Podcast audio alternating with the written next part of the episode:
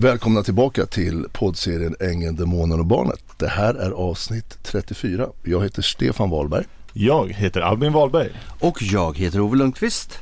Idag mina vänner så har vi en gäst med oss och jag tänker att hon ska få presentera sig själv. Varsågod. Tack så mycket och tack för att jag får komma hit. Det är hur kul som helst. Hjärtligt välkommen. Helt välkommen. Jag heter Helena, är kognitiv alkohol och drogterapeut, Mm. certifierad motivatör och har en specialisering på personlighetsstörningar.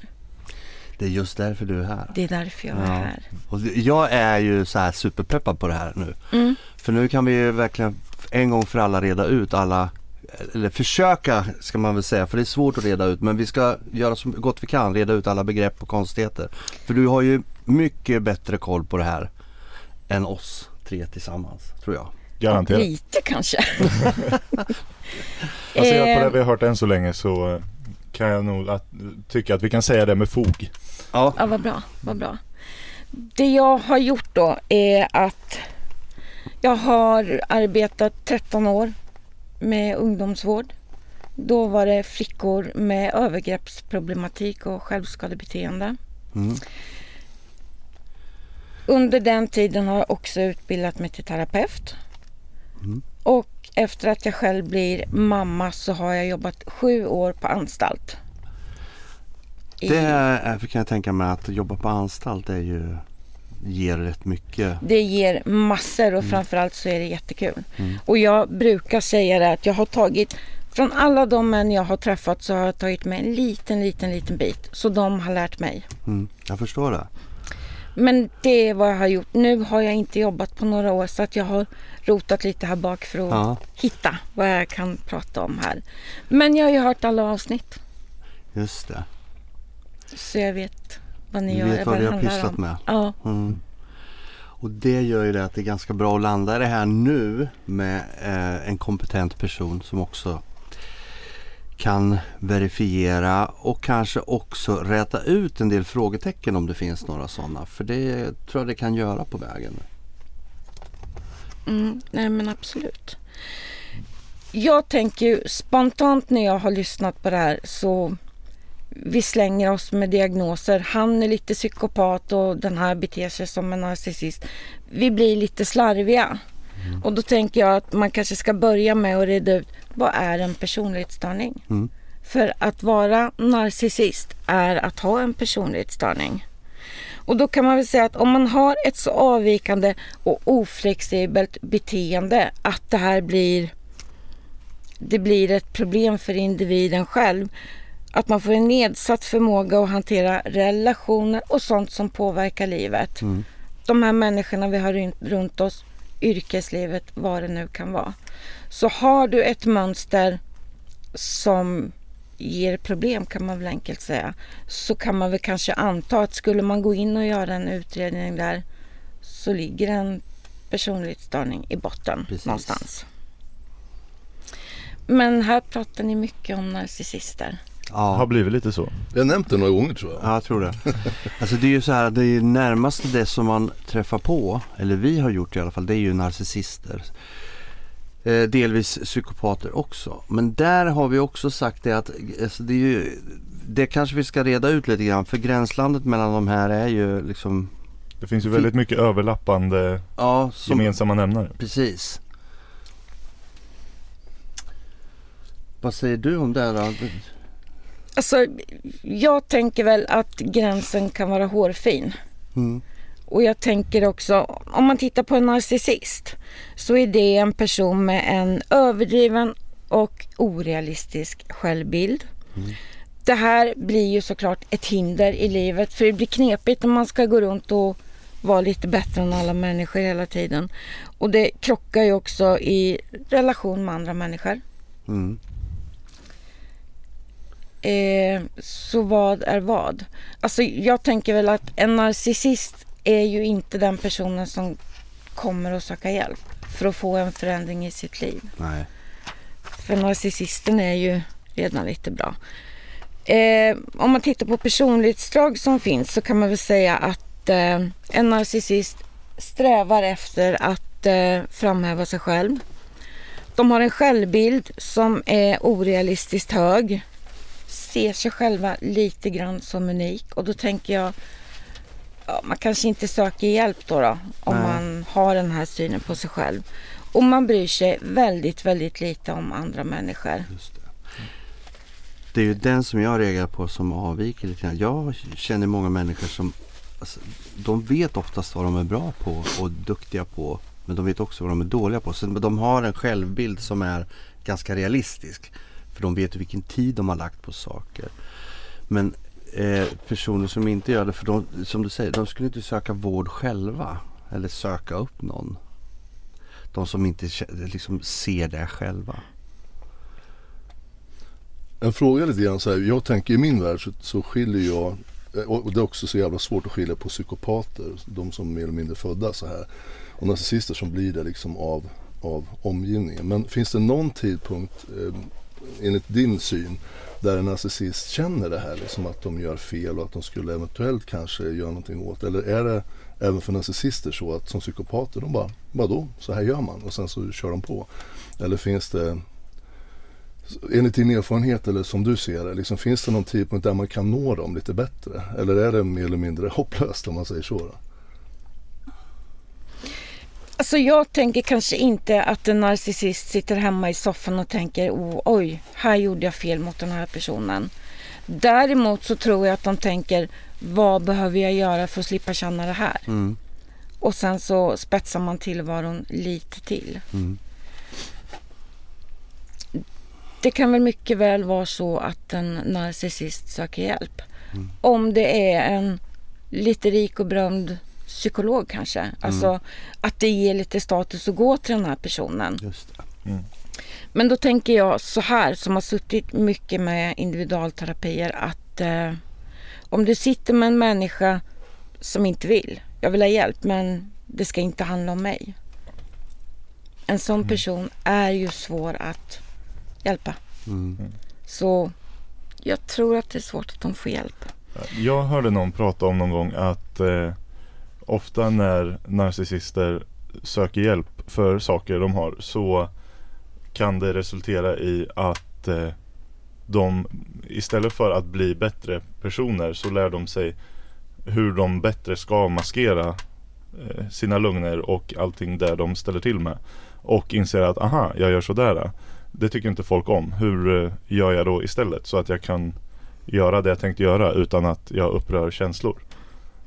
Ja, och jag tänker att så kan det vara. Och det är ju jättesvårt att säga hur en annan individ skulle bete sig om man kommer in och ska ha terapi. Såklart. till exempel. Men jag tänker väl så här att om en narcissist som person kommer in och ska ha terapi så kommer du inte få någonting ärligt. Nej. Utan den här personen kommer att servera lite light modell av sig själv. Ja. För man vill inte in. Nej. Att vara narcissist, jätte, jätteenkelt, handlar om att man försvarar någonting hos sig själv. Kan man väl säga. Mm. Och det jag vill försvara vill jag inte bjucka på. Nej, just det. Så då blir det lite ytligt och lite historier och jag pratar gärna om dig istället för mig och men lite sådana här saker. En narcissist har ju karaktärsdrag och det har jag ju hört att ni har pratat om i Mm. podden här också. De har en överdriven självbild. Där har vi det här grandiosa. De är lite bättre än alla andra. Uppblåsta. Mm. Och jag tänker väl att när man sitter med en sån här person som tycker att jag är lite bättre än ni och de framhäver sig själva så framstår de ju som lite uppblåsta i sin personlighet. En liten fortsättning på den sådär. De, de, de beter sig ju så. Mm. Och de är ju så i liksom runt sådär och är inte liksom sena med att uttrycka det. Men samtidigt så säger man att en narcissist har ju väldigt låg självkänsla Mm. någonstans också. Känner de aldrig liksom att jag är egentligen värdelös? Och de liksom fejkar beteendet. Eller går de in i den här rollen som att de är faktiskt bättre? Är det så illa så att de liksom eh, hela det här draget går ut på att de lurar sig själva så att de till och med tror att de är bättre. Fast, är du med hur jag menar? För det, det är väldigt, det är två, om man beter sig som att man har väldigt stark självkänsla, man är lite för mer än andra. Det har vi ju stött på. Ja, ja, det har vi absolut. berättat om jättemycket. Men samtidigt har de en extremt låg självkänsla. Som gör att det jag har sett om de narcissister vi pratar om, i alla fall en av dem, kan ramla ner i avgrunden ibland så här periodvis. när allting ramlar över dem. Men hur liksom, går det där lite upp och ner eller i kombination med de här rollerna som de har också? Eller är de är, det så att de mesta delen av tiden även själva tror att de är för mer? Eller bär de hela tiden på den här känslan av att de är egentligen värdelösa? Som, som man kan ha när man har låg eh, självkänsla. Enligt ditt sätt att se. Ja, och Ja, vad ska man svara på det? Alltså jag tror att de här karaktärsdragen är till för att inte komma till den här låga självkänslan. Det blir som en mur ja. Ja, och jag kommer inte dit därför att jag mosar på med en massa annat. Eller, så här, de drar på sig en skyddsdräkt känns det som ibland. Ja, och det är ju lite det det handlar om. Eh, orsaken till att man blir narcissist är ju en, som du säger Stefan, en obefintlig svag självkänsla. Eh, man kan se att det här går tillbaka till barndomen. Att man har fått kämpa väldigt mycket eller haft orimliga krav som man inte har kunnat leva upp till. Jag kan alldeles för lite om, om de här stegen i barns utveckling så vi hoppar över det. Men någonstans här börjar ju narcissisten att bygga sin mur. Därför att jag vill ha uppbackningen från en förälder kanske eller jag vill känna att jag duger. Och jag brukar prata om att i mitten står narcissisten och sen så bygger man på den här muren med det här arroganta beteendet. Man börjar manipulera för att få andra. Man blir kanske lite, lite påkommen. Det kommer en massa lögner och sen snurrar det här på. Allt det här är ju för att ingen ska komma åt mig. Jag vill inte känna att jag inte betyder någonting. Och då kör jag det här racet och ingen kommer innanför muren. När, när vi pratar om det här nu så tänker jag bara en spontan tanke som om man nu är en, vad ska jag säga, högrankad narcissist Om man då som narcissisten själv, hur känner man sig som person? Eh, alltså känner man den lilla människan inuti sig som man försöker skydda som ingen annan får komma åt? Eh, har man, är man i kontakt med den? Eller finns den bara där? Eller har man kontakt med den här yttre fasaden som, som man liksom exponerar på andra? Mm. Det är en rätt intressant tanke. För jag vet inte hur, hur de tänker själva. Har du, jag vet inte om du har själv har råkat på någon eller kanske krypa under skinnet på någon. Och Kan ha hänt. Ja, jag har fått lyft för luckan och se. För det är ju lite intressant tanke. Vem är det de kommunicerar med själv? Är det den inre eller den yttre personen? Nu har jag ju träffat några narcissister. Mm. Jag har till och med försökt att ha en relation med en Mm. narcissist. Och den personen du har framför dig är ju en spelad upplaga av Mm. personen. Så jag tänker väl att det är den synen de har på sig själva. Ja. Och om en narcissist kunde känna att här inne gör det ont, här skulle jag behöva göra någonting, så kanske de skulle söka hjälp. Mm. Men det gör de ju inte. Nej. Det finns också någon forskning som visar på att det kan vara genetiskt lagt. Mhm. Det här med att man utvecklar narcissism. Så Jag kan Ja. i lite grann. Det, jag har ju som sagt lyssnat på många forskare i det här också. Det, det nästan entydigt är att det är därför jag frågar bara din uppfattning om det. För du har jobbat med den här typen av personer en hel del och sådär. Det, och det, det forskningen säger det är att du är egentligen hela tiden den här lilla människan också. Samtidigt som du beter dig. Du beter dig för att skydda dig själv, den här lilla människan hela tiden. Så de funkar i symbios, eller vad säger man, i parallellt hela tiden. Båda är aktuella. Eh, Det jag, har, det jag har förstått och det låter rimligt ändå. För annars så hade du inte en skör person som du behöver skydda då behöver du heller inte vara det här arroganta överlägsna, den här tekniken när de lär sig för att bemästra och besegra andra personer runt omkring och sådär. Jag, jag fick en liten bild framför mig här i eh, Det blir som att de här människorna har ju någon gång i sin barndom blivit svikna och känt att de inte fått det stödet och skyddet de behövt. De har, de har varit med om något trauma. Mm. Så den här muren blir ju nästan som att de själva skapar den här, vad ska vi kalla det, väktaren för sig själva som de hade behövt när de var små. Mm. Men som de inte fick. De kände sig helt ensamma, blottade, eh, satt mitt i ett stormande hav. Men då bara okej, det finns ingen som tar hand om mig. Nu måste jag skapa den här personen som skyddar mig och då skapar de den här narcissistpersonen eh, och eh, använder den för att skydda den oskyldiga lilla personen inuti muren. Förstår ni vad jag menar? Det låter jävligt rimligt. Det, låter Mm. väldigt, det var en väldigt talande bild tycker jag. Och det gör de oavsett vad det får för konsekvenser så Ja. måste de i första hand skydda sig själva. Ja, Det precis. får ju en massa konsekvenser i relation till en massa andra men det får något sätt komma i andra hand för de måste Ja. överleva. Det är ju där det, det är väl där det, Mm. där det börjar. precis. Eller vad tror du? Eller Låter det, det, Nej men alltså, jag kan ju bara titta på mig själv om man tittar på min egen uppväxt. Det är ju så att när man ska ge sig in i det här yrket då får man göra några egna timmar för att liksom ja, Det är klart. bli hel i sig själv. Mm. Och om jag tittar på min uppväxt och hur jag har haft det så har jag under min uppväxt, min tonår, en bit upp i 20-årsåldern var, eller känt mig väldigt, väldigt övergiven. Och jag har haft ett behov av att vara väldigt duktig. Och gärna att någon också talar om för mig att jag är duktig. Och om det är den här lilla biten som gör att inte jag känner mig ledsen, då fortsätter ju jag med det här mönstret. Det låter ju inte så, alltså, det är ju inte ovanlig situation som det du beskriver nu för dig själv.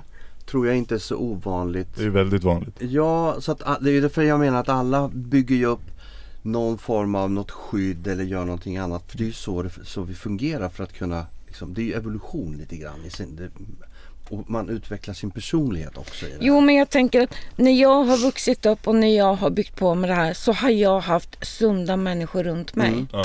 Jag har alltid liksom haft en fast förebild. Jag har haft en mamma som har stått vid min sida och talat om hur är man, hur är man inte, vad gör man? Nej men ni vet det här tråkiga som man tycker, föräldrarna vet ju ändå ingenting. En narcissist växer ju upp i en dysfunktionell miljö och kommer ju liksom inte ur. Nej. Och då tänker väl jag att när man har fått upp den här boxen och man står i sitt skydd, då överlever man ju bara. Ja, det är intressant det där Mm. faktiskt. För som vi, nu som vi pratar om nu då, det här med sin uppväxt och hur det kan påverka olika. Som jag då, när jag berättade min grej, att vi kommer från samma förutsättningar men det blir två olika resultat. Mm. Det kan också hända. Faktiskt. Kan du se, om du är inne touchar på din, på din uppväxt lite grann, kan du se det här som vi pratar om, ja, vi pratat om lite då och då, men det här med att man kan ta två vägar lite grann som ett Y. Du börjar här nere och sen så skiljer du så det blir två vägar och så blir du den här narcissisttypen.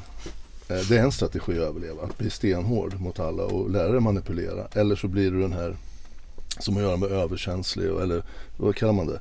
Du, du, Empatiker. Eh, Ja men alltså du blir överempatisk och, och de här som man kallar det ibland för, för snälla för sitt eget bästa. Man vill vara alla till lag lite grann och sådär. Det här draget som jag personligen tycker är jävligt trevligt när man träffar människor som månar väldigt mycket om en annans liksom, välbefinnande och sådär. Men, men kan du se att du hamnar lite mer åt det hållet då? Eh, för, för vi har ju pratat lite grann och sådär. Jag ser ju knappast dig som nazistiskt. Du är väldigt om dig kring det. Du är ju vänlig mot allt och alla. Det avslöjar man ju. Det räcker med att prata en minut med så hör man ju det. Men vad känner du själv där? Liksom, du pratar om att det, forskning också, ny forskning visar att det kan vara att man har en genetisk liksom, förutsättning för att bli narcissist. Och de som inte har det kanske mer tenderar att bli de här empaterna. Så som blir överempatisk. Och vill liksom göra mer gott och vara, vara väldigt vän med alla och sådär. Den överrepresentation enligt den forskning som jag, som jag har läst att man blir, kanske kommer in i någon slags vårdyrke eller en terapeut till exempel bara. Men Att man, blir, man väljer vissa typer av yrken för att man, man är på ett visst sätt. Vad tror du om det? Är det, kan, är det något du kan själv kan relatera till dig? Nej men det tror jag absolut. Jag har nog valt det yrket som jag har valt. Därför att jag mår bra av att hjälpa andra människor. Nu går inte jag och tycker shit hade de inte träffat mig så hade det inte gått så här. Men jag mår bra av att få vara en liten liten del i någons förändring. Mm. Och jag tycker det är kul. Precis du sa nu. Det Ja. visar ju att du är en, en sån empatisk person istället Mm. för en narcissist. För då hade du gått och slagit dig själv på bröstet och sagt titta vad bra jag är. Um, där har du liksom skillnaden. Och jag ser ju det här som av alla människor jag träffar eller har träffat i mitt yrke så kan jag ta med en liten liten bit. Ja, det är bra. Det är bland det bästa som finns och det här kan jag för lite om men lär mig. Jäklar som man får lära sig saker Ja. från de som verkligen vet. Mm. Tänker jag. Hur är en narcissist i relation med andra? Vad är det som gör att det inte funkar? Och vad är det de egentligen gör? För det första så är de ju väldigt, väldigt manipulativa. Och jag tänker också, för när jag har lyssnat på den här podden i alla avsnitt, jag har hört Stefan säga det här är jättefarligt med relationer va. Man kan dö. Nej men lite grann. Så jag tänker att vi ska faktiskt reda ut, för det här är farligt. Mm. Och jag tänker att vi ska reda ut och se vad är det som är farligt. För mm. så pass allvarligt kan det bli. Det narcissisten också gör är att de projicerar sina jobbiga känslor på andra. Och det här gör de ju väldigt, väldigt subtilt. Man kan jämföra med en energitjuv kanske, tänker jag. Mm. Det är ingen person som ger energi utan man får en massa annan skit istället. Mm. De överdriver. Det blir jättestort och man lägger till jättemycket. De har jättesvårt att ge sig i diskussioner eller när man ska försöka bestämma hur man ska göra. Skyller ifrån sig. Eh, skräms. är ju en taktik.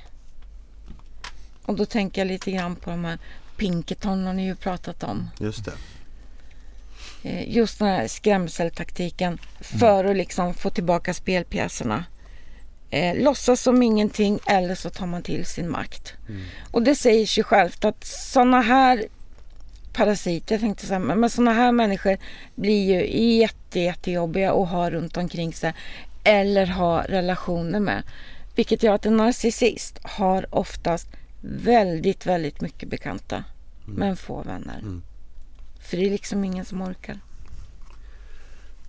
Det är ju, precis, det är ju sådana här saker vi har pratat om både i podden när vi har sänt men också på sidan av har ju vi haft de här diskussionerna och just de här grejerna som du tar upp. Och vi har ju då förutom de personer vi har pratat om i själva podden så har vi också genom livet träffat på liknande personer eller personlighetsdrag mm. ska vi säga. Eh, och det är där vi har byggt upp vår erfarenhet. För man har genom åren undrat, men vad är det med den där människan? Varför gör den på det viset? Och sen träffar man någon annan som gör på samma sak. Och så tänker man, vad har de gemensamt? Varför är, är det här? Sen kommer det här, alltså det här med narcissist, det hörde jag nog talas om Ja, kanske för 15 år sedan första gången, begreppet. Och det var en artikel i en tidning som tog upp några av de här dragen, så här tio, nio drag eller någonting för, som en narcissist har. Mm. Och så börjar man bli så här, men vänta nu, det här stämmer på det här. Men sen kan man också tänka så här, ja men det stämmer faktiskt på rätt många men väldigt lite. Och det hade vi ju uppe här för inte så länge sedan. Att man måste checka av alla de här boxarna eller flera av de här boxarna för att det ska vara. Mm. För alla har vi lite av det här. Så är ja, det en, alltså dragen använder vi oss ju av lite till mans. Precis. Och framförallt kan man väl säga i tonåren. Ja, så därför jag tycker det är viktigt att, vi, att man säger att det finns hos alla. Så man ska inte gå omkring och vara rädd för folk som verkar ha någon egenskap. För det är inte riktigt så det är. Utan man måste, som vi gör nu, gå lite mer på djupet. Så att man förstår allvaret med mm. det. Som du säger att de här personerna kan bli farliga på olika sätt. Men narcissistiska drag och när man har så många drag så att man blir narcissist. Det är ju egentligen Barn är ju narcissister. Mm. Alltså fullständigt. De mm. första mm. åren. De ska ju ha, ska ha, jag vill ha. Och det här är ju, det är ju den här viktiga perioden som vi pratade om i något mm. avsnitt nyligen här nu de här första fyra, fem, sex åren, lite olika delade meningar om, men, men där du liksom sätter grunderna i ett barn. Därför att det som händer om du inte lär barnet här att ta hänsyn och visa respekt för andra. Och både empati. Ja, mm. men alltså du, precis, det är det här du lär barnet. Och då, när någonstans barnet är fyra, fem, sex någonstans där. Då plötsligt så om du inte har lärt barnet, ja, då har andra barn lärt sig det här. Och då när du umgås då med andra familjer och barn och föräldrar och så där till slut, då kommer människor tar lite avstånd från ditt barn och säger ingenting mm. men de gör det. Och då börjar den här cirkeln som du inte kan ta tillbaka. Utan du blir det här bar jobbiga barnet. Och det följer det sen. Sen blir det ett elände att ta ifatt det när du blir vuxen sen. För det här följer dig genom skolan om du inte har lärt dig de här mm. av någon vuxen. Att, att man beter sig på ett visst sätt och man tar hänsyn Och man, det gör ont hos någon annan på samma sätt som det gör ont hos dig när man gör illa sig och så vidare och så vidare. Det är därför de här första åren är så viktiga. Så en narcissist säger de ju, har ju aldrig kommit ifrån riktigt det här draget någonstans utan de är fortfarande så, barn är egoistiska för att överleva. Mm. Och det fortsätter de med sen upp i åldern och då blir det ett helvete att göra någonting åt det. En psykolog jag lyssnar på mycket, han pratade på att eh, en grej som händer i praktiken med barn som inte lär sig att ja, men, på ett mänskligt plan lira med andra människor. De, när de kommer upp i ja, men, någonstans den åldern, 5-6 ungefär, så börjar de komma in i en värld där folk, för dem, om vi, om vi förutsätter de här barnen, de har inte lärt sig att vara ja, men, snälla och samarbeta utan de kör sin grej, allt kretsar kring dem som ett barn gör när de är två. Eh, då kommer de, börjar de leva i en värld eh, som runt omkring dem antingen inte vill ha med dem att göra eller låtsas vilja ha med dem att göra och låtsas att det de är, gör är schysst och okej och alltså ljuger för dem. Eh, så de lever i en miljö där alla antingen tar avstånd eller ljuger för dem. Eh, och eh, att nu vet jag inte hur, för det här, när de pratade om det här, då var inte det här i kontextet narcissism utan det var bara generellt sett i att uppfostra barn. Eh, men jag, man kan ju tänka sig att det skulle finnas ett väldigt naturligt eh, samband mellan att eh, skapa, som sagt, jag, jag skjuter lite från höften här men eh, det känns ändå som det finns ett samband att man lär sig att, ja men antingen som sagt, de som inte vill ha med en att göra för att man är jobbig, de får man inte så mycket att göra med. Men de som har med en att göra och låtsas att det man gör är okej, de ljuger för en. Och barn är ju inte dumma i huvudet, de känner Nej, av det, att de Ja. låtsas. Och då får du inte den här innerliga, liksom, den här verkliga relationen med andra som, som håller på dig eller hjälper dig eller Nej men jag tänker, nu började vi med här, vad är en personlighetsstörning? För den tror jag är viktig att man har med sig. Alla människor har inte ett oflexibelt mönster. Alla människor har inte en personlighetsstörning. Men om vi sätter, sätt två treåringar i en sandlåda och så stoppar du i en bil. Mm. Den ena treåringen kommer leka med den här och så kommer kotte nummer två och vill ha den här bilen. Kommer treåringen släppa ifrån sig bilen?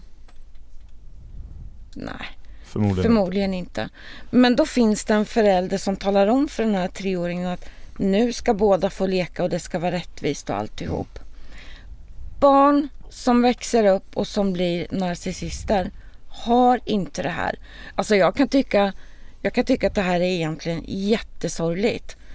För den enda trygghet du har när du växer upp, det är två föräldrar. Och de får vi tyvärr inte välja utan vi kommer som vi är och vi får ta de föräldrar vi får. Och så får du inte det du behöver ha. Utan du måste göra en massa saker för att få den bekräftelsen du behöver. Och när du gör fel saker och får bekräftelse så fortsätter du göra fel saker. För alla vill vi ju ha lite bekräftelse. Mm. Skillnaden blir ju då att de här två treåringarna i sandlådan kommer ha en vuxen förebild som talar om att ja, men etik och moral, så här gör man, så här gör man inte. Prova det här. Den här ensamma som växer upp i en miljö och utvecklar beteendet för en narcissist måste på något sätt kämpa för sin överlevnad. Och tittar man på det så, så blir det dels lite sorgligt, men det är heller inte så svårt att förstå varför blir det här kvar? Varför är det så svårt att komma åt?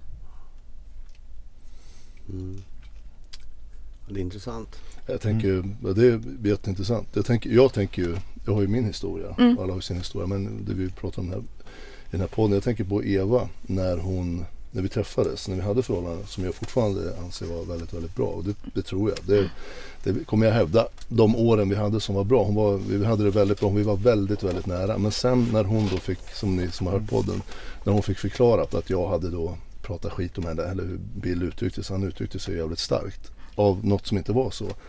Då kände ju hon, då sveket vart ifrån att jag stod på hennes sida 100% till att jag var 100% emot henne nästan. Och då kom ju de här dragen fram som hon tro, troligtvis har haft innan. eh, den här sidan som hon kanske var på väg ifrån möjligtvis. Men eh, vad det nu är hur, hur en narcissist kan bli frisk och så är det en annan diskussion. Den kanske var mer under kontroll under en period, så kan man ja, väl säga. Ja, men det När var det Och, fanns där, hon fick min problem. absoluta bekräftelse. Det är så jag vill vara i ett förhållande. Man håller ihop, det har jag ju sagt massor med gånger. En för alla, alla för en. Man håller fan med ihop liksom. Det gör man. Tills man gör något annat. Men då vände hon plötsligt och trodde ju då att jag hade på något sätt vänt mig emot henne. Och Bill uttryckte det jävligt starkt. Och då kom ju då kom ju det här, bilarna brinner och allt det som kom efter, manipulation, anklagelserna och då kom ju vredet fram, då kom den här sidan fram. Och det är ju där en narcissist avslöjar sig. Men jag tänker på hur man utvecklar de här eh, dragen av i den här uppväxten. Det gör ju att man behöver extremt tydlig bekräftelse. Alltså absolut dygnet runt hela tiden. Tror jag. Eh, och alla behöver bekräftelse men just för narcissister behöver det och då kan det funka ett tag. Men minsta minsta lilla det där eh, crackar så, så kan det ju vända. Och då kan, då kan ju de vända och sen blir, det, sen blir det precis lika illa som det har varit bra. Ja, och det här är ju ett dysfunktionellt beteendemönster.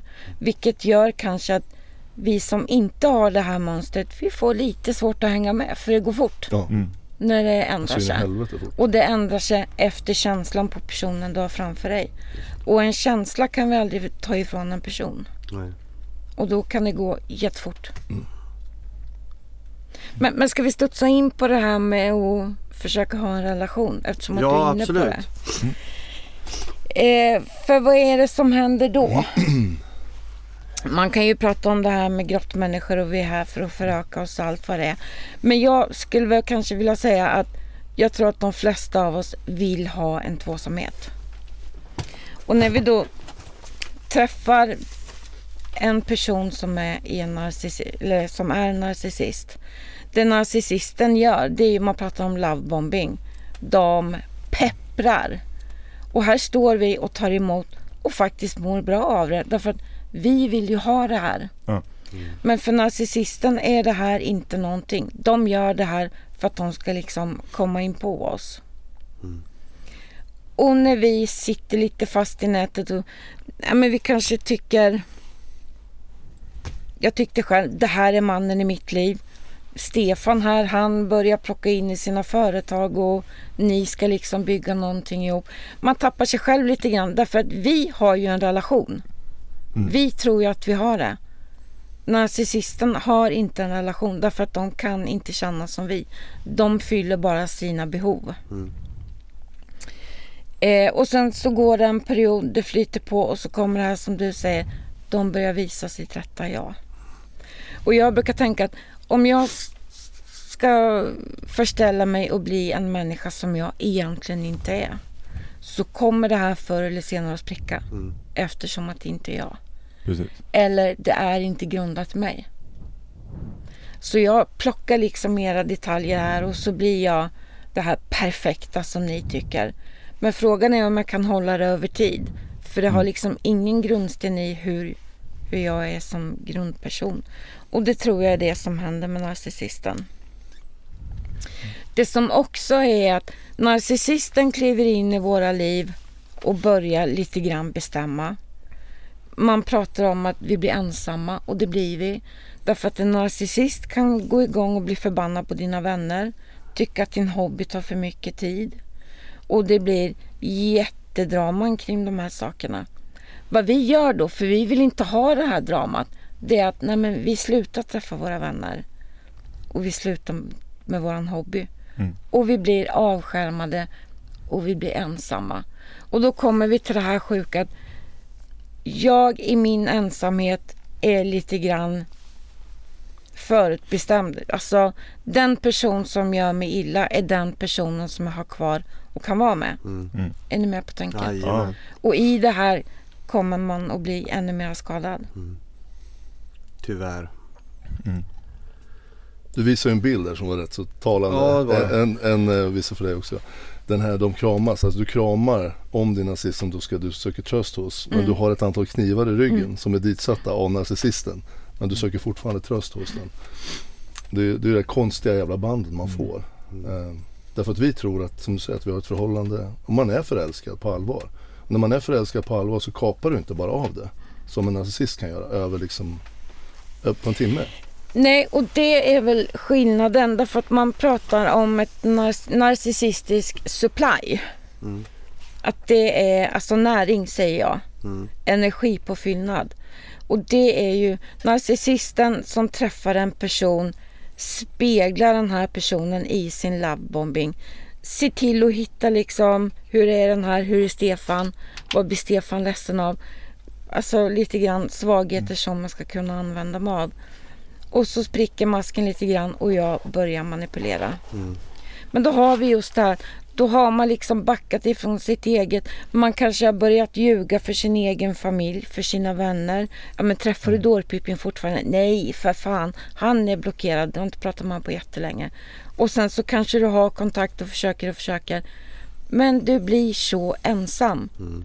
Så den personen du har kvar, det är att gå till just den som sticker knivarna i ryggen på dig.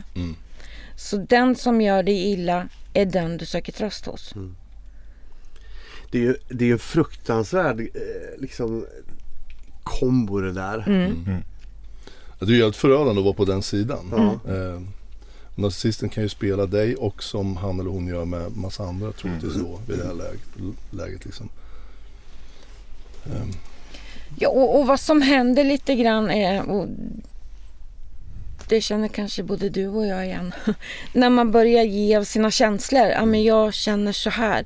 En narcissist kan inte känna med andra människor. De gör inte det. Det ingår liksom inte i deras grej. Nej. De tänker mer på sig själva. Så vad jag känner eller vad jag tänker, det skiter de i.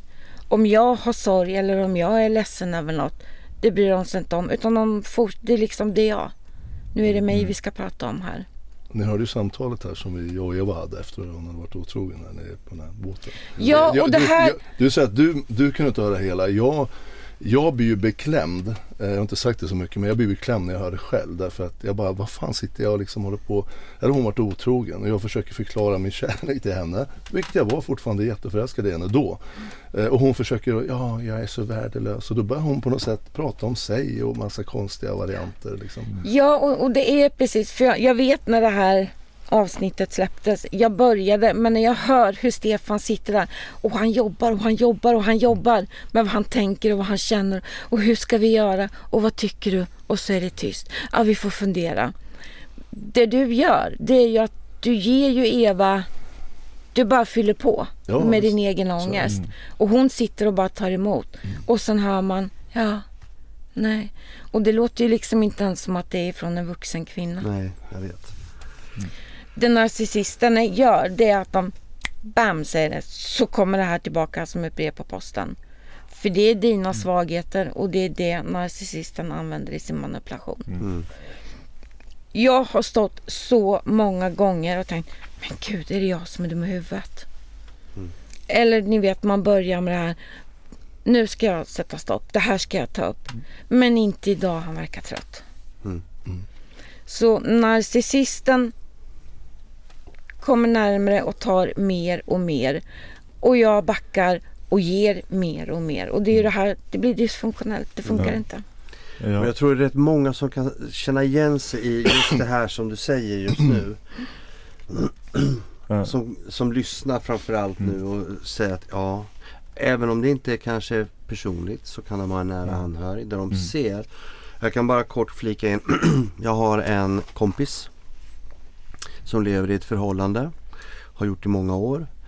Eh, vi är flera runt omkring som har påpekat eh, att det är någonting som inte stämmer. Vi kan inte umgås med dem längre. Det går inte. Därför att eh, jag vill inte ha en energitjuv. Och eh, den här personen i fråga beskriver just det du pratar om. Att eh, de isolerar sig själva. Mm. Och när vi utifrån ser det, till slut, vi kan, inte, vi kan inte tala om det för den här personen och säga att så här är det. För det kommer i alla fall inte nå ända fram. För de sitter där de sitter och gör lite som när vi är inne på ditt samtal med Eva. De försöker rättfärdiga sig själva i förhållandet och försöka lappa och laga och söka tröst och få en kniv i ryggen. Mm. Eh, och jag hörde senast en sån här horribel historia i det här förhållandet där jag blev så jag trodde fan inte ö- mina öron när jag hörde det och så tänkte jag, men människan kan väl inte bestämmas för att bo kvar där? Jo, det gör man. Och det är det här som jag tycker är så sorgligt för det blir ingen bra grej. Faktiskt. Nej. Nej, och jag har ett litet till exempel när vi ändå är inne på temat här hur en sån här situation kan se ut.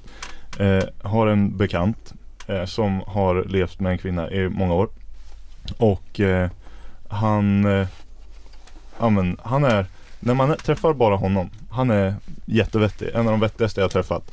Eh, han jobbar hårt och han är, man märker att han, han är, han verkar ha hjärta på rätt ställe liksom och det tror jag verkligen att han har. Eh, men hans fru, hon, eh, så fort hon är med i bilden, då är han en helt annan person.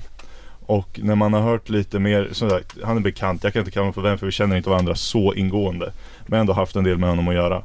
Eh, och eh, han har eh, inte så mycket kontakt med sin familj. Hennes familj är jättemycket kontakt med. Eh, han jobbar Ja, han sover ungefär fyra timmar per dygn. Han går upp fyra, går och lägger sig tolv på kvällen. Eh, sätter igång och jobbar och eh, hans hobbys finns det inte så mycket tid för. Men jag vet att han engagerar sig väldigt mycket i hennes hobbys hela tiden. Eh, och eh, han eh, har fått eh, Ja, om det är hjärtinfarkter eller någon form av problem med hjärtat. Jag, jag har hört olika som sagt. Jag är inte jättenära med honom men eh, på ett personligt plan så. Eh, utan eh, han har fått flera komplikationer med hjärtat. Och kan man ju förstå om man sover fyra timmar per dygn. Eh, och eh, han har haft hobbys under tiden jag har varit bekant med honom. Och eh, de har successivt, ja de har dykt upp och sen försvinner de efter ett tag för han tycker inte han har tid för det. Men jag hör ju fortfarande hur han hela tiden är runt och gör hennes ärenden. Och det, det lägger han mycket tid på. Eh, och eh, den tiden han inte lägger på hennes hobbys, då jobbar han. Och han jobbar som en jävla galärslav. Eh, och eh, han, eh, han, han har, som sagt, han är jättevettig när man träffar Fast honom. Men när man låter pratar lite, med låter lite grann som han jobbar mycket för att slippa vara i närheten av henne. Ja. Alltså för att det blir en legitim ursäkt att slippa korta ner den tiden som är. Men det är svårt att ta sig därifrån. Men man kortar ner tiden. Så, så, så kan det absolut vara. Eh, och att han, vad ska man kalla det, inte trivs i förhållandet eller något. Jag vet inte. Men han har också, som sagt, när man är med bara honom och träffar honom och har bara med honom att göra. Då är han alltså vettigaste som går i ett par skor. Men det är någonting som händer när eh, någonting man ska göra går i eh, konflikt med vad hans partner känner.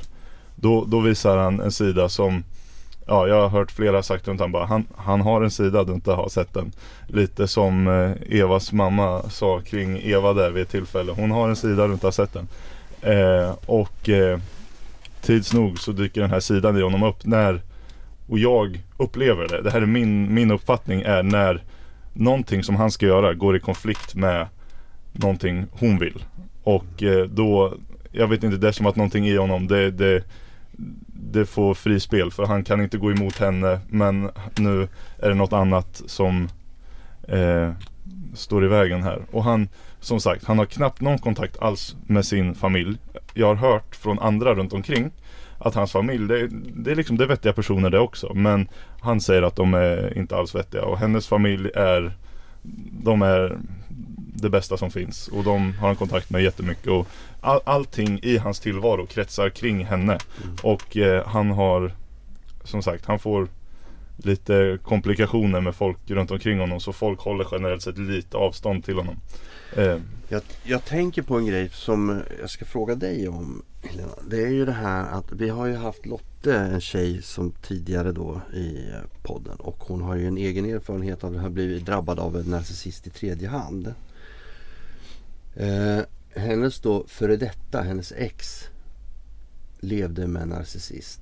Men det tog väldigt lång tid för henne att förstå det här. Det som jag funderar på och vi har funderat på kring den här mannen också.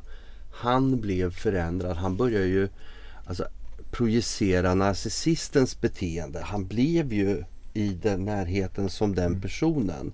Fast han egentligen inte är det från början. För jag har känt den här mannen länge och har aldrig någonsin sett en minsta tendens till det här. Men så fort de kommer... Han gick hennes ärenden. Är det vanligt att anhöriga gör det? Om, om, man tittar på att en narcissist för att må bra behöver beundran. Mm.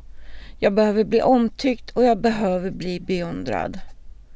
Och jag menar, det gör de ju inte genom att gå fram till första bästa och ge dem stryk. För då blir man inte beundrad. Mm. De blir väldigt, väldigt charmerande och snälla. Mm. Supersnälla rent av. Går andras ärenden, de fixar, de donar. De finns med. Du vet, är de här som styr upp. Och så tycker alla runt om, åh, som han hjälper till och som han jobbar för att du ska ha det bra. Narcissisten växer, så en sån sak kan det vara. Mm. Jag tänker på det du berättar. Det är ju jättesvårt att säga vad det är när man inte har träffat personen själv. Självklart. Men att vara med, med, heter det, med en narcissist kan ge kroppsliga symptom. Ja. För det här är farliga relationer. Ska vi gå in på det lite grann och ju- fördjupa oss i det? För du sa att eh, det här med farligt. Vad det är Eh. som är farligt. Ja men alltså att narcissister är farliga. Eh, för jag anser ju allt vad jag har hört och lärt mig och känt av min egen erfarenhet, alltså kraftigt. Jag anser mig, som jag sagt tidigare, jag anser mig som en jag, var, jag blev brokig uppväxt och varit med om väldigt mycket när jag var yngre och gjort väldigt, väldigt mycket. Jag träffade väldigt mycket människor och det har resulterat, känner jag, om jag bara får, att jag har blivit liksom, jag tycker själv att jag står stadigt. Jag är människa och är svag och ledsen och svag ibland och har ångest ibland, självklart. Men jag upplever mig själv att jag liksom, det är inte så mycket som kan rucka mig, så, om ni förstår vad jag menar. Så upplever jag mig själv och jag hoppas att jag säger det så ödmjukt eh, som jag kan. För jag vill också, det är också viktigt med respekt för andra människor och vara ödmjuk. Det hoppas jag att ni också har förstått. Men jag känner att när man, när jag var inne i den här processen och när det här brakade igång sommaren 17 så var det ju så här massa saker som hände bakom ryggen och jag fattade ingenting. Och jag var extremt förvirrad för första gången på sen jag var jätteung. Och jag fattade fan inte vad som hände. Alla människor började bete sig annorlunda. Vi pratade om Benjamin som började och personalen och Bill och Eva och alla runt omkring, alla på växa. Jag tänkte, vad fan är det som händer? Och ingen säger någonting till mig. Och den där, det här vi pratar om farligt nu, det, är ju en aspekt hur man mår själv i den här processen innan man får klart för sig. Vilket kan ta tid. Det kan ta jättelång tid innan du får, fattar. Och det är inte säkert att du någonsin får någon slags facit. Eh, tydligt vad som har hänt. Men alltså man man mår ju jävligt risigt och det som kopplas på det är en extrem stress. stress.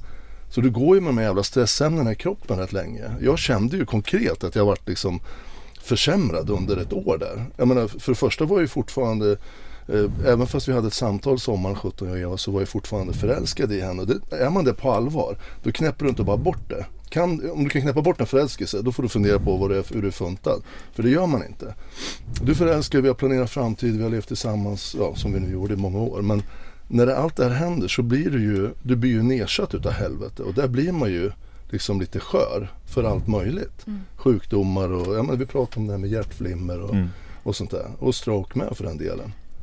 Eh, så Jag är ju glad att jag har klarat mig så, så, så som jag gjorde ändå. Men jag kan ju känna det bokstavligen själv att jag vart ju nedsatt. Men när vi träffades så där efter någon gång, när, och vi har ju pratat ett antal gånger med, för man, man greppar inte innan man får liksom distans till det och kan se ungefär i alla fall vad som har hänt. Och det där kan sjunka in. Då kan du börja bygga upp din liksom styrka på nytt. Men den här perioden är man ju utsatt och det är ju en fara. Vi pratar om en annan fara, det är ju som också kanske är lika illa men eller ännu värre konkret direkt. Det är ju vad de här narcissisterna kan göra. Och ni vet ju alla som har lyssnat på podden att Bill har ju anlitat torpeder som skulle åka och, och ta bort mig. Jag menar bara en sån sak. Och det är ju på allvar. Det är, vi jag sitter ju inte och hittar på det här. Ni har ju lyssnat på bandinspelningar. Vi hade ju många samtal jag och Pierre. Det här är ju bara ett samtal vi hade. Um, tänker de här farliga bitarna som, som du själv, vad, har- vad har du själv för erfarenhet och hur ser du själv på det? Alltså, det som blir det allvarliga i det hela, det är när narcissisten börjar med det här som man kallar för gaslighting. Och det är en manipulationsteknik som går ut på att jag blir manipulerad, att jag till sist tror att det är jag. Och det har jag varit med om när man står där och tänker, men gud var det jag som gjorde det här till ett problem? Man börjar liksom ifrågasätta sig själv. Saker som man vet klockrent stämmer, stämmer inte längre. Och det står en person framför dig och bekräftar att din egen känsla har rätt. Det här är en jätteallvarlig teknik. Mm. Lite grann som en hjärntvätt. Då ska vi lägga till också att jag har kanske blivit lite ensam. Jag har inte min hobby längre och jag har inte så mycket vänner att umgås med. Sen kommer den här dagen när jag bestämmer mig för att nu får det vara nog. Och det är ju då narcissisten blir farlig. Kommer med hot. Och vad det egentligen går ut på det är väl att liksom skrämma tillbaka sin energikälla då, om man ska Mm. uttrycka det så. Och så går man tillbaka. Men man brukar ju säga så här att att gå tillbaks till en narcissist blir aldrig bra. Det kommer bara bli värre. Därför att narcissisten i princip bara ska se om man lyckas. Personen kommer bli ännu värre därför att du kommer ses som svag. Mm. Eller den här personen bollar jag med hur jag vill. Tänker jag. Mm. Men, men det allvarliga, det som gör folk sjuka, det är just den här gaslightingen. Och när jag ska gå därifrån. När jag bestämmer, eller om vi säger att jag blir lämnad av narcissisten, för det finns ju rätt så mycket otrohet i de här, jag tänkte säga kretsarna, men Ja, men- Men i personlighetstypen så ligger det. Och den här vanliga personen som är förälskad vill inte vara tillsammans med någon som är otrogen. Så det tar slut. Mm. Det som händer är att narcissisten kommer liksom vända sig om och påbörja den här lovebombingen med en ny person. Därför att narcissisten behöver fylla på Precis. behöver få sitt eget. Kvar sitter personen som blev lämnad utan avslut. Och det där du sa förut innan vi började, det är avbytarbänken du pratar om. Där kommer avbytarbänken. Precis. Vad som händer här, och- det här är faktiskt en tjej, hon finns på Youtube också, som heter Klara Leger. Hon är beteendevetare och sen har hon någon form av examen inom psykologi. Hon pratar om att när narcissisten lämnar sin relation så blir man lite grann satt på avbytarbänken. Mm. Så där sitter man på avbytarbänken. Man ska gå igenom sin egen sorg. Och det man har varit med om är ju egentligen en traumatisk bindning. Jag har blivit eh, manipulerad. Jag har blivit anklagad kanske för saker som jag inte har gjort. Gaslightad. Jätte, jätteensam. Och sen så har narcissisten varit otrogen. Och sen har jag börjat att fundera lite grann själv också på vad det här är. Och så är jag helt ensam. Mm. Det är lite som det du sa Stefan. Är man förälskad och, man, och hamnar som, så här, på avbytarbänken. Då är det ju ganska enkelt för narcissisten. Vi vet ju det. De, har ju, de, är ju, de känner ju av. Om då du sitter där och de som du säger har börjat med ett nytt offer. De vet ju att och funkar det inte här. Då kan de gå in. Då går de till sin avbytarbänk. Precis. Och det de börjar med då, det är ju att de det är hovering. Och det är precis, de, det är som en dammsugare. De liksom bara dammsuger av och sen så suger in det som funkar. Mm. Och, och det här med att lämna en narcissist och ha varit den här traumatiska bindningen och alltihop.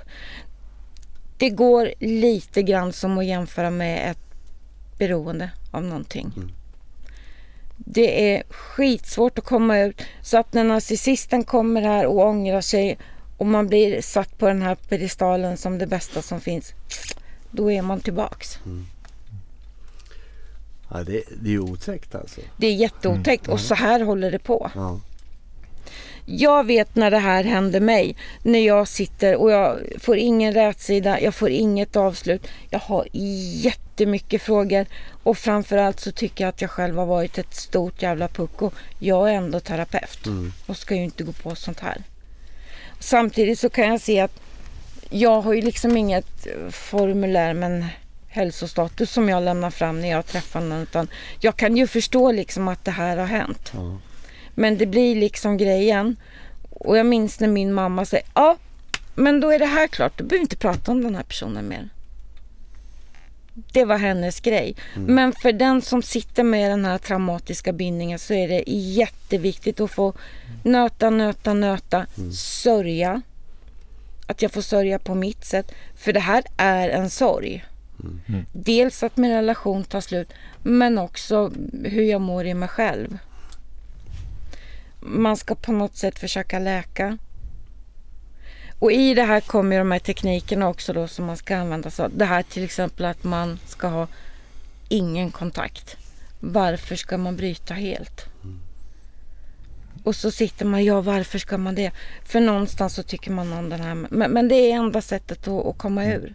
Det inser jag nu, det är precis väldigt liknande som att sluta med en drog. Mm. Du kan inte Och prova det är lite, lite precis grann. samma är du sak. alkoholist så kan du inte ta ett, ett halvt glas vin. Nej. Det funkar inte, du måste hålla dig helt borta. Och jag kan inte period. gå ifrån narcissisten, blockera överallt och säga nu, nu är det ingen kontakt som gäller. Och sen sitta och ståka på sociala medier. Därför att det är som du, det är liksom det där jämställt med det där glas vinet. Och det är skitsvårt och det tar lång tid. Mm. Och ofta så klarar man det inte själv. Nej. Och jag tänker det här med att vara utan en lång tid. Kan inte det i praktiken ofta innebära hela livet? Eh, om vi pratar med en drog eller en narcissistisk relation man har haft. Att eh, man löper väl alltid risken. Det vet jag när man pratar om alkoholism och grejer. Många, ja men till exempel så här kristna som, eh, vad kallar man det, går nattvard, gör nattvard. Eh, kan inte, det kan räcka med liksom den här lilla sippen av vin i kyrkan kan räcka för att man ska få ett återfall 15 år senare i princip. Eh, och eh, så man inte förvirrar det här. Någon, om, om det nu sitter någon och lyssnar här och bara jo men jag, vi har ju faktiskt inte haft kontakt på flera månader här eller flera år till och med. Eh, det, jag, jag ställer det som en fråga här i rummet att Jag när man ska bli av med ett beroende då är det väl aldrig mer. Jag vill säga så här, min syster dejtade en kille som jag rekommenderar henne att ta, ta fullständigt avstånd ifrån och inte göra något. Hon gjorde, det du sa alldeles nyss det här med att hon tog avstånd. Men hon satt i bakgrunden och följde honom Mm. på sociala medier för att hålla reda på vad är det som händer. Vad är det så. Bara, släpp det. Ta bort det. Du ska inte ha någonting med det här att göra. Bara släpp. Och det är lite det här som vi pratar om. För det är en drog. Och det är, du ska bara sluta tvärt med det. Mm. För att du ska inte, och sen ska du inte återuppta det. Nej. Och även om det går tio år. Ser du den här personen Gå en omväg då. då. Du behöver inte gå fram och vara artig och träffa och prata. För börjar du prata med den här personen. Då kommer det här som du pratade om att de börjar. För de vet att de var med en gång att de försöker åtminstone. Även om de inte kanske lyckas så kommer de försöka. Vilket kommer påverka dig emotionellt under en väldigt lång tid och du kommer må dåligt igen. Mm. För mycket minnen kommer upp. Man pratar ju om kognitiv dissonans. Och det är ju, om vi säger efter ett avslut eller när man har tagit sig bort från en relation med en narcissist. Så är den här kognitiva dissonansen, det är ju min hjärna talar om för mig vad som har varit bra. Mm. Och det är liksom, där stannar jag. Och så blir det lite rörigt därför att jag förstår ju också vad det är som har varit mindre bra. Mm. Så man, på något sätt så börjar man att kampa med sig själv. Mm. Jag tror ju som du säger att har du väl brutit kontrakten eller kont- och inte har barn Ja. ska man väl säga. Ja just det. Mm. Så ska du inte ha mer Nej, kontakt. och de har inte barn. Så att det var ju mycket, det, det är lättare att göra. Ja. Där kommer, det blir komplikation om du har gemensamma barn. Då är det svårt för du kan inte ta den och då får du hela tiden kämpa med att ha så lite kontakt som möjligt och väldigt ytligt. Mm. För det går inte. Alltså det, det är svårt det där. Eller går inte ska jag Nej inte men säga. jag det- tänker, är du ett par och du har inte någonting gemensamt då kan du antingen flytta eller så stänger du din dörr. mm, precis. Och där är det stopp. Ja. Men finns det barn också i relationen jag tänker på det här om man ska dela vårdnad och man ska vara på möten samtidigt och allt vad det är. Det är ju betydligt mycket svårare. Men det då, är gäller, komplicerat är det. då kommer vi till det här, för man pratar, eller man pratar ju om att man ska vara lite grann som en grey rock. Som en tråkig kappa. Mm. Mm. Och det är ju just för att inte ge narcissisten mer bränsle. Så Precis. måste jag ha den här kontakten så är det lite grann på mitt villkor. Mm. Jag behöver inte sitta och jag saknar dig så mycket och om du visste hur du skadade mig när du gjorde det här. Att jag inte kommer dit utan jag håller det här kring vad det är, Mm. barnen i sånt fall.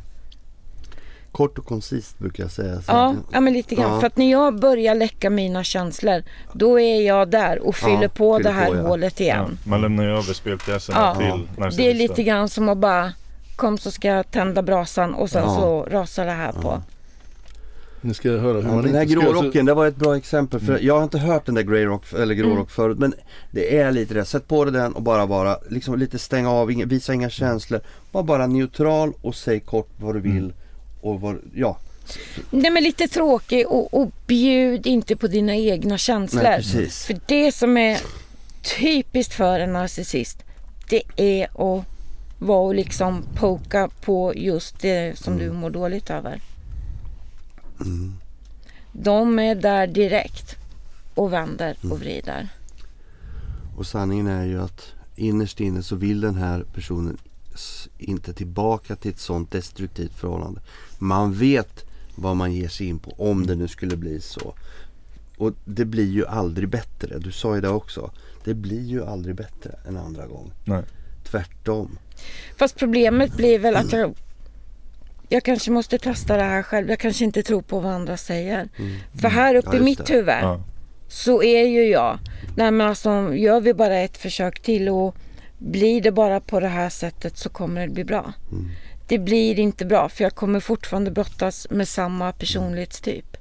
Men här uppe i mitt liksom hur det funkar så minns ju jag det som var bra. Mm. Och vad jag kan tänka mig att gå tillbaka till. Precis. Problemet också med narcissister när det är bra. Då är det väldigt bra. För Mm. de, de är duktiga på, de, som sagt när man är normal och man är rimlig så blir det, det kan vara jätte, jättebra. Men en narcissist lär sig precis vad du tycker om och anpassar sig efter det. Och den är, det, det blir en drömpartner på alla sätt.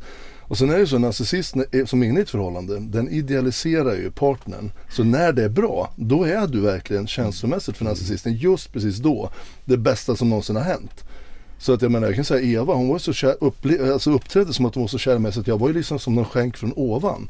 Var, hon förstod ju inte att det var sant och det här och jag är den bästa klokaste och jag är snyggast och jag har störst och allt möjligt.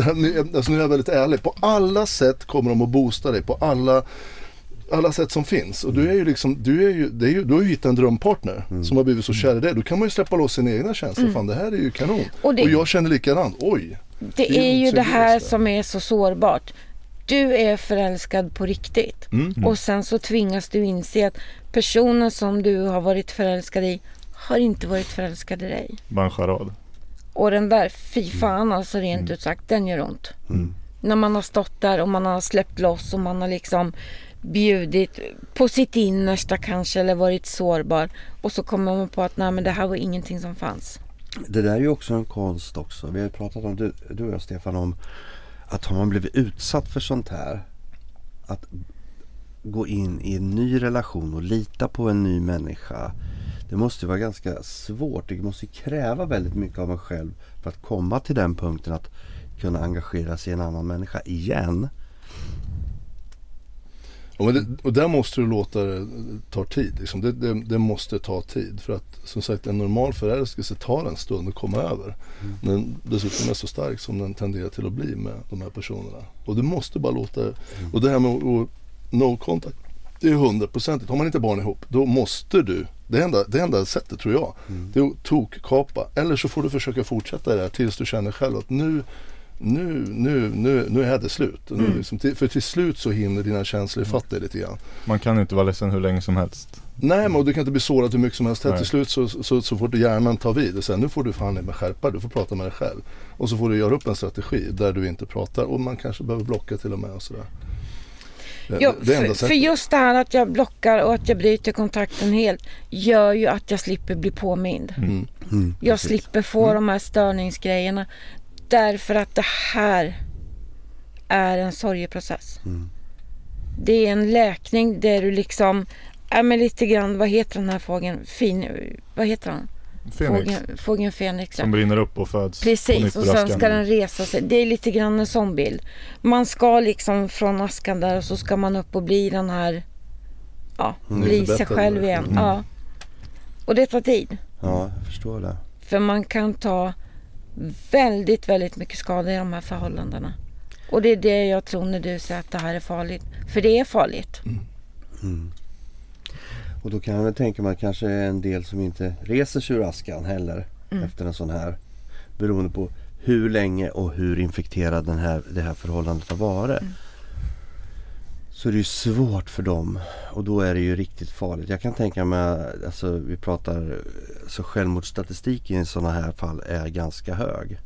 När man kommit liksom, man är nere på botten och man är avpoliterad och man är värd ingenting. Och sitta där med alla sina känslor Mm. och känt sig både förnedrad och älskad. Mm. Det, väldigt, jag kan ju inte relatera till det själv men jag, jag försöker bara föreställa mig hur, ill, alltså hur man ska må som person när man sitter där. Men när man har levt med den här personen och den här narcissisten har varit ens nav i hela tillvaron och som sagt många förlorar ju kontakten med vänner och familj och man tar avstånd från allt och alla och helt plötsligt så är den här enda fasta punkten man har i tillvaron den är borta. Man inser att Och då har man det var ju den ingenting. som var problemet hela tiden. Nej. Eh, och man sitter och har ingenting känner man. Och där har du ju den traumatiska bindningen. Ja. Det enda jag har kvar, det är den personen som gör mig illa. Mm. Och det är dit jag går och söker tröst och hjälp. Precis. Trygghet.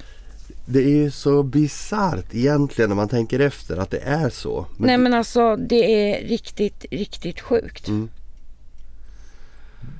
Det, det, blir, väldigt, väldigt extremt. Och råkar du ut på en sån här, jag fick ju en twist på min.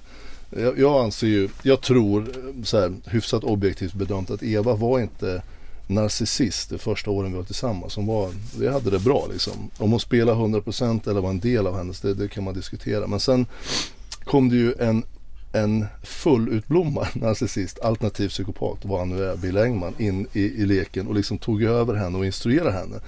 Då jävlar, då blir det grejer. N- När, om du har förhållanden med en narcissistisk person som, som då träffar ytterligare någon som kan boosta dem och kanske är högre rankad narcissist. Eh, då blir ju det som att de träffar ju någon slags gudomlig varelse. Så hon, vart ju, hon satt ju bara och lyssnade, hon var ju som i trans när han var med. Då blir det spännande. För då får du liksom ett, eh, då får du några emot det och de liksom stöttar ju varandra i det här också. På ett helt stolligt sätt. Och även fast man ser saker hända så, så förstår du det inte. För det, den personlighetsförändring som då träder in är så den är så galen så att det går liksom inte att, det går inte att ta in. Det, det, det, det, det nästan kan inte hända, men det händer. Rakt framför dina ögon. Och då får du liksom försöka sakta, sakta och, ja men vad fan, det är en av anledningarna till varför jag gör den här podden och för att du är med här nu och försöker hjälpa er som på något sätt har, har med sådana här personer att göra.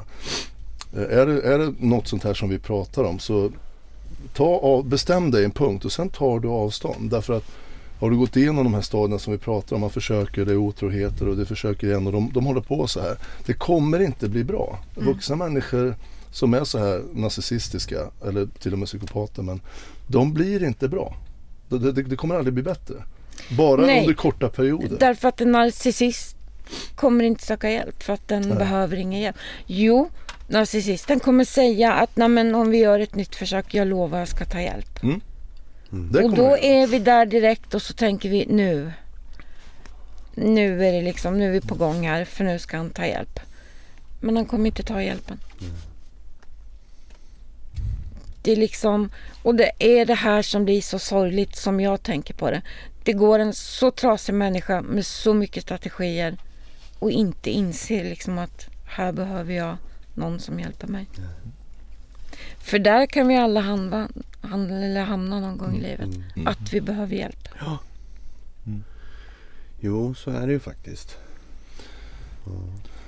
Jag tänkte på en sak, du tog upp det här med, som du nämnde lite grann, du nämnde ju några punkter när du liksom räknade upp lite hur, man, hur de funkar de här. Det var ju det här med att de projicerar ju Mm. både känslor och händelser. Och då tänker jag ju direkt, ni som har hört podden vet ju vad som har hänt. Mm. Hur, vad, vad, vad Eva och Bill tillsammans, det, det är ju så avancerat när man lägger ihop allting. Men eh, vad, vad de har gjort och sen vad de har sagt att jag har gjort. Eh, och med de samtalen som också vi har fått här sista tiden och sista månaderna här. eh, Där jag vet vad som har hänt runt Bill. Mm. Så bara, och vi kommer att ta fram det bit för bit lite grann vad som har hänt när vi har liksom hela bilderna på plats. Men vi har hört Ja, horribla vi har saker ganska som har mycket, hänt vi har ja, ganska mycket nu, runt jag honom. Um, och i hans, hans, även hans roll som då, han, han jobbar ju som behandlingsterapeut på Rockesholm gjorde han ju i många år innan han vart egen. Men, men klassiska exempel är det här som hur Eva nu har gång på gång försökt och hon har fått då advokater som har gått hennes ärenden och skrivit att jag har stalkat henne. Ni vet de här exemplen i Karibien och jag har stalkat henne i Hongkong i Kina då. Vilket jag har visat att det stämmer ju inte. Det är ju helt fabricerat, helt och hållet. Ja, vi har varit där samtidigt men hon har vetat om det. Jag har inte stalkat henne på något sätt. Jag har aldrig stalkat en kvinna och skulle inte falla mig in och göra det. Liksom är, och hon om någon vet det. Men hur som helst så, så hävdar ju hon det här nu då. Och vad har hänt? Jo, hon har ju stalkat mig vid några tillfällen. Inte jättemycket vad jag vet. Men hon dök upp i en två och en halv månaders period som jag berättade dök hon upp tre gånger vid stationen när jag hämtade och lämnade min dåvarande flickvän. Mm. Eh, och sist, var det sista gången så satt hon ju och stirrade i, ja om det nu var 12, nej, 10-13 minuter eller vad det var för någonting. Och var på eh, hon då, min exflickvän, ringer från tåget och säger Vet du vad som hände? Och alldeles lite skärrad. Väldigt samlad, väldigt klok eh, kvinna på alla sätt. Och, och det här som jag ju berättar, men jag ville bara påminna om det, hur sjukt det är. Eh, att hon satt och stirrade på mig, jag släppte inte blicken liksom, ah, hela tiden. Men nu förstår jag vad du menar Stefan, hon är ju sjuk. Eh, Och det här eh, har hon gjort. Men det tar hon inget ansvar för. Vad hon gör hon istället? Hon skjuter över det på mig och säger att jag stalkar henne. Vilket aldrig skulle falla mig att stalka någon. Men det är ju lite grann i det här, i samma som vi har pratat om att de lägger över skulden på andra också. De har ju inget ansvar i det själva. De de står och pekar Nej, finger. de kan inte ta ansvar Nej. för det. De, men antagligen det måste ju ligga någonting att de, har, de vet att de gör fel på något sätt. Och för att inte någon ska komma på dem så anklagar de dig istället för det. Samma sak. Vad fan är det här? Förvirring. Det var ju som hände med, med Bill här också. Ja, jag när, jag, när jag anmälde honom för, det ligger en anmälan inne. Pinkerton. Ja, ja, på, precis. på de här torpederna. Ja. Och sen så är det du Sex som har... dagar efter ringer Pinkerton och säger att då är det jag som har Ja. anlitat någon som ska ha ihjäl honom. Och sådär. Det, är det, det, det, här Och det här är liksom- ju en så här kombination, man, en kombination av det här med projicering och gaslighting som är fruktansvärt alltså. Ja, och i det här, när vi står mitt i det så blir det en soppa. Därför att vi är ju självklart inte med på vad som händer. Som du brukar säga, narcissistisk sallad. Och det, ja, ja. det men, ju men det. det, det är precis effekten av det. Och Nej, men det blir, nu när vi sitter och pratar så här så sitter ju inte jag, åh nu sitter Ove och manipulerar mig lite här. Det är ju liksom, så tänker vi ju inte när vi sitter och har en Nej. dialog med en person. Vi är inte med när det händer. Nej. Och, och, och om man tittar då på det här, på din sallad som du säger, eller på det här gänget som far runt här ute och har företag just nu. Det krävs en speciell personlighet för att göra det som jag hör att Bill har gjort till exempel. Utan att jag ger mig in och säger vad han har för diagnos eller om han har en diagnos. Men i vilket fall som helst så tycker jag att det låter som att det här är en man som inte har några problem med att kliva över andra människor. Och sen har vi det här att han börjar belöna dem han har runt sig. Det kommer någon present för 200 000 såna, ja, prylar, vad det är. Och då blir det ju lite så, alltså jag tycker om att få saker. Vem gör inte det? Det gör vi alla. Jag skulle bli jätteglad om någon sa du får ta med dig hunden hem här. Det ligger en hund här ska vi säga också. Jag tycker jättemycket om att få Du får saker. klargöra det nu Helena. Brutus blir kvar här. okej? Brutus blir kvar. ja, nej men jag tycker jättemycket om att få saker och jag tycker om att höra att jag är duktig på saker. Vem gör inte det? Ja, Precis. men här sitter det människor som har dels någonting uppe i huvudet att de liksom kan ge sig på och kliva över andra människor. De belönar, de ger saker till andra människor och i det här blir man lojal. Och sen börjar de här skatte... Vem vill inte köpa ett företag för en krona? Jag hade älskat att få köpa ett behandlingshem för en krona eller vad det var. Men alltså yes, ring mig nästa gång. Ja. Så att det liksom den delen är ju helt normal. Men till sist så blir man ju lite grann låst som i ett nät av mutor. Mm. Och den hand som föder den vill man ju inte bita. Eller vad ordspråket är. Och i det här blir det ju som ett rött och grönt nystan liksom. Mm. Och sen så... För hela den här grejen är ju en historia som man inte ens trodde skulle vara möjlig hända. Nej. Nej. Och det som är, det, måste jag säga, sorgliga i det hela. Det är ju att vi får ju det här, allting det du har pratat om Stefan, får vi bekräftat från personer som är oberoende av varandra. Men alla har haft kontakt med de här personerna från olika håll. Och alla berättar precis samma saker som stärker allting och även ger oss ny information, och aktuell och inaktuell information. Men när man lägger ihop det här pusslet som jag pratade om då ser man ju hur den här eh, avancerad manipulation förekommer. Mm. Och muter och ja men allt möjligt det här.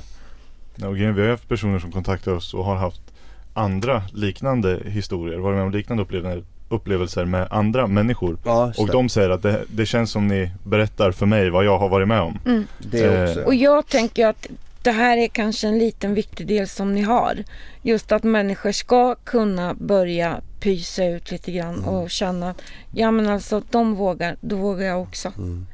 Lite grann precis som när man ska lämna en kärleksrelation. Man behöver stöttning och man behöver någon som tror på en. Mm. Det här låter helt galet men det har faktiskt hänt. Mm. Ja. Det är ju också det här som är eh, ett problem med det hela. För om du står ensam och berättar för folk. Alltså som jag berättade innan när Stefan kom till mig. Eller första gången han berättade om det här så satt jag och tänkte Du skämtar med mig. Även om jag känner honom så väl, jag vet att han aldrig skulle ljuga för mig. Men det lät så jävla orimligt det han berättade. Jag tänkte det här kan inte stämma. När folk inte tror på en. Och jag kan tänka mig att ni som lyssnar på, er, på det här och har varit med om liknande situationer har varit, känt er att så folk tror att ni bara ljuger och hittar på. Det är jättesvårt. Då behöver man ju stöttning, någon som litar på. Och vad vi gör i podden här nu, vi försöker i alla fall hjälpa er att vi tror på er. För att det här är, det låter orimligt och helt konstigt. Men det är ofta sant. Ja, och, och lite grann som min mamma här som jag tar upp, som hon säger. Åh vad bra, då vi- behöver inte prata mer om det här för då är det klart. Ja. Hon är färdig och tycker att nu tar vi bort det här. Jag sitter med den här sorgen. Vad jag själv har gjort som person. Hur kunde jag gå på det här? Varför tog det slut så här? Hur kan jag vara kär? Varför var den här personen aldrig kär i mig? Alltså det är ju ett sammelsurium av tankar som går runt. Och här behöver man hjälp. Mm. Och man behöver få tid att sörja och läka. Så därför är det så skönt att ni lyssnar hör av er och berättar era, era grejer. För, för det är ju också lite bränsle för att vi ska liksom kunna ta den här podden i lite olika riktningar också och prata om andras erfarenheter.